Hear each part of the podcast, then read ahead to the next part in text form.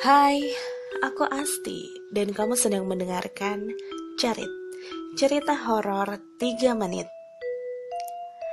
Cerita kali ini datang dari seorang teman. Seorang petani dengan sepeda tua dalam perjalanan pulang dari ladang.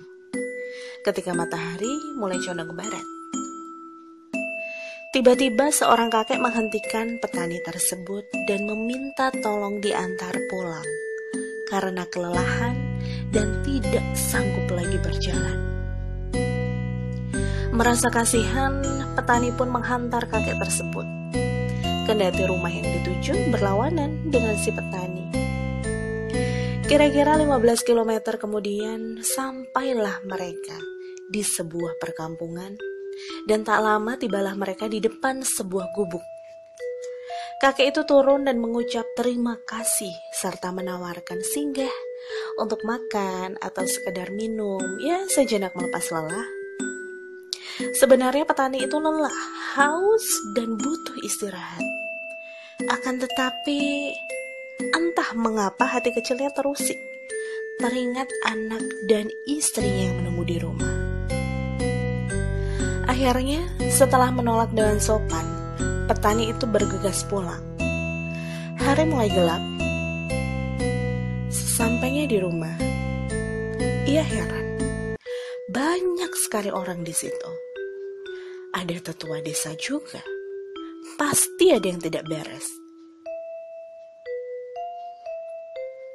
Belum sempat ia menyandarkan sepedanya, istrinya tergopoh-gopoh menghambur memeluknya dan menanyakan keadaan petani itu sambil terisak.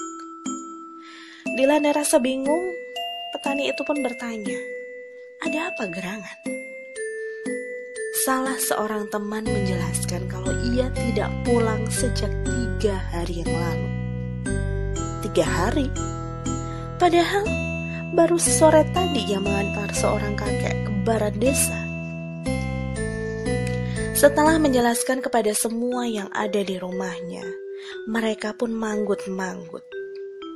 Seorang tetua pun memaklumi bahwa ternyata petani tersebut dibawa ke dunia lelembut. Karena di barat desa sesungguhnya tidak ada desa lagi. Hanya hutan belantara yang konon, menurut cerita turun-temurun, hutan tersebut merupakan perkampungan para lelembut dan beberapa orang mengaku pernah berjumpa dengan penghuninya. Petani ini salah satunya. Beruntung dia tidak menerima tawaran kakek tua tadi. Karena katanya jika dia makan atau minum di dunia mereka, maka tidak akan pernah bisa kembali. Jadi, berhati-hatilah jika kamu bertemu dengan orang asing yang meminta bantuan, bisa saja dia orang jahat, atau bisa juga dia bukan manusia.